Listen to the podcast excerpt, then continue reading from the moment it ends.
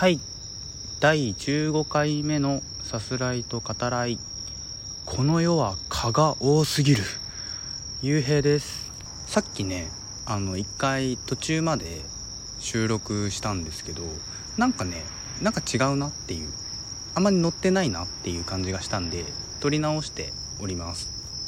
乗ってないな私みたいなね。ちょっとシュンとして1回家に帰りましてそっからまた出て公園をねどこで撮ろうかなと思って公園を探してて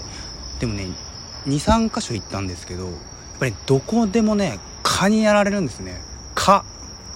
あのね足首のかゆみはね集中力をだいぶ削いでくるね。全然集中して話せないんですよね。足首かゆいとね。ですのでちょっと公演を転々としまして今日また新作映画のお話をするので以前ドライブ・マイ・カーをお話しした公演よりお届けしております。足首のかゆみと戦いながらね深い傷を負っております。自宅から、まあ、お話しするっていうのもちょっと考えたんですけど、まあ、それだとさすらいってないじゃんっていう。さすらいと語らいのさすらいがないじゃんっていうやっぱねそれは思うんで基本的に外でっていうのはね外からねお話しして、まあ、お届けするっていうのは守ってそこは決めてやっていきたいなとは思ってはいるんですけどやるたびにねあの、まあ、反省しながら一応やってはいてまセミの鳴き声があまりにうるさいとかねあのお話ししてる時にはちょっと分かんないような後になって気づくようなことって結構あるんで、まあ、経験する中でその辺もね注意できるようになればいいなと思っています。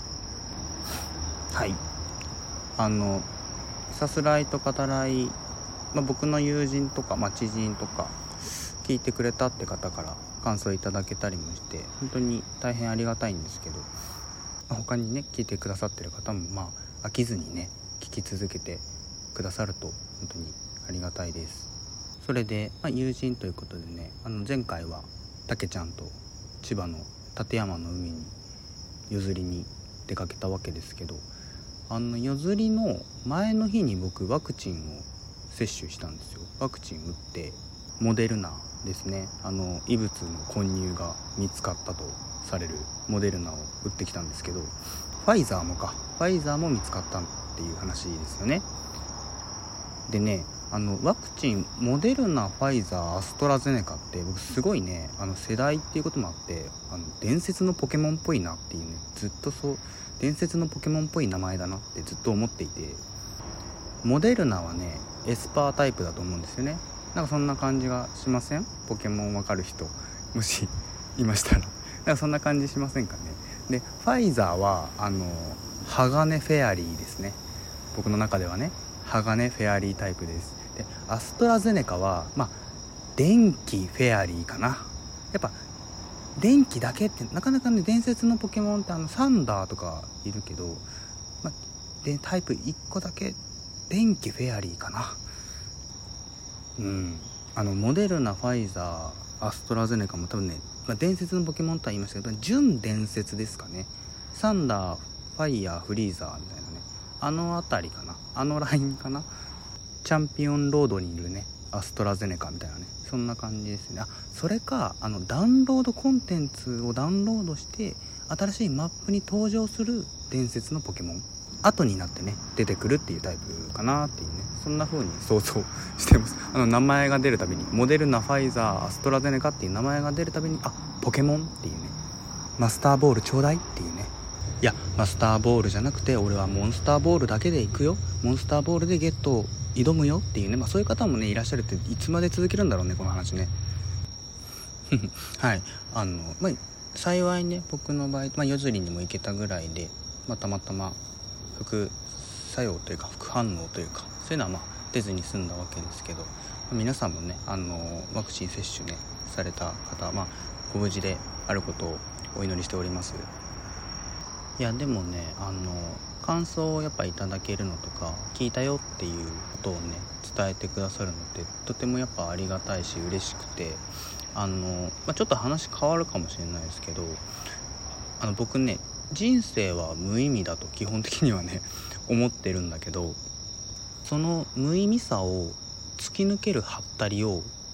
いかにかませるかっていうそこに意味があるんじゃないかっていう、想っていうと大げさなんですけどあのそんな考え方をしていてハったりっていうのは決して嘘をつくとかそういうことではなくてデマとかねデマかせとかそういうことではなくて例えばねあの好きな人がこの世にいることとか愛する人がこの世にいることとかあるいは友情でもいいしそういう人との間のささやかなささやかでもいいからささやかな感動を強く信じるっていうそれがまあ僕の中ではったりって言ってもいいかな。人によってはねあの些細なことかもしれないしあまり素朴な思いなのかもしれないけどそれを強く信じるってことですね。それを生きる意味でないとは言わせたくないっていうなんかそういう気持ちがありましてなので聞いてくださってる方本当に本当にありがたいと思ってます。はい。ということで今回お話しするのは今日見てきました新作映画現在公開中の映画です。タイトルはサマーフィルムに乗って。時代劇オタクの女子高生。ニックネームです。裸足が未来から来た。タイムトラベラー。凛太郎と出会い。親友のこちらもニックネームですね。ビート版。ブルーハワイとあと個性的な同級生たちと一緒に時代劇映画を撮るというそういうストーリーになってます。青春 SF ラブコメですね。パンフレットにねあの主演の元乃木坂46の伊藤まりかさんとあとその凛太郎未来から来た少年太郎をね演じる演じられている金子大地さんの撮った写真も載っていてその写真もすごくいいですね。はい。ということで感想をお話ししていきたいと思うんですけどまずね冒頭映画部に所属する裸足がその映画部ではかりんという同級生がいて、まあ、その子が監督としてラブコメばかり撮っているわけです。でそこに馴染めない時代劇オタクの裸足っていう子がいて剣道部の友達であるブルーハワイと天文学部の友達であるビート版と一緒にまあ愚痴をこぼしたりしながらね時代劇を活心ですよ。活心を見ているっていうシーンがあるんですけど。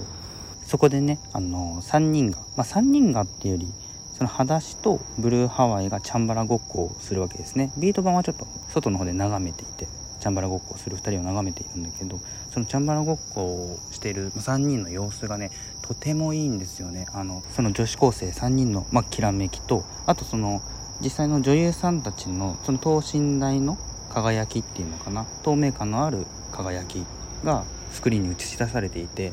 その冒頭のチャンバラごっこに映画としての最初のドキドキが詰まっています。時代劇オタクのね女子高生が時代劇映画を撮るっていうだけでも一本の映画になりそうなんだけどそのチャンバラごっこの後に凛太郎ですねタイムトラベルしてきた少年との最初の出会いっていうのが描かれていてその設定において複数の要素っていうのが割と最初にねこうドドッと提示されるわけですね。なんだけどこれ全体的にそうなんですけど見てるとねあの青春 SF ラブコメ全ての要素が本当にうまいバランスで噛み合っていて混乱しないわけですよ。98分っていう割とね短めの尺なんですけど要素のその歯車の噛み合い方というかそのパッケージの仕方がとても上手だなというふうに思っています。脚本が巧みだなとまず思いました。キャストの方々も皆さんいいんですけれどなんといっても主演の伊藤まりかさんですかね。あの表情の変化の仕方、まあ、コロコロね表情が変わっていくんだけど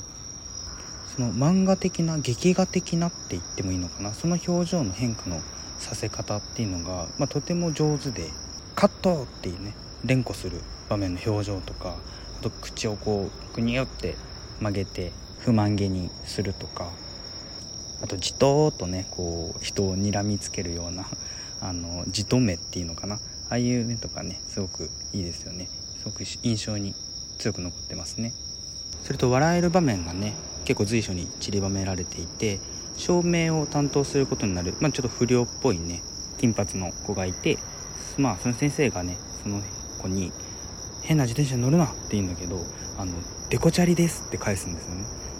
デコチャリとは思ってるんだっていう。あとそのかりんたちの撮ってるラブコメと、まあ、主人公の裸足たちが撮ってる時代劇映画の、まあ、それで編集を同じ部屋でしてるっていうそれはカットバックでその時間経過が示されるんですけど、まあ、その中でねあの出会って付き合い始めて別れる2人っていやあまりに早すぎるだろうっていうね。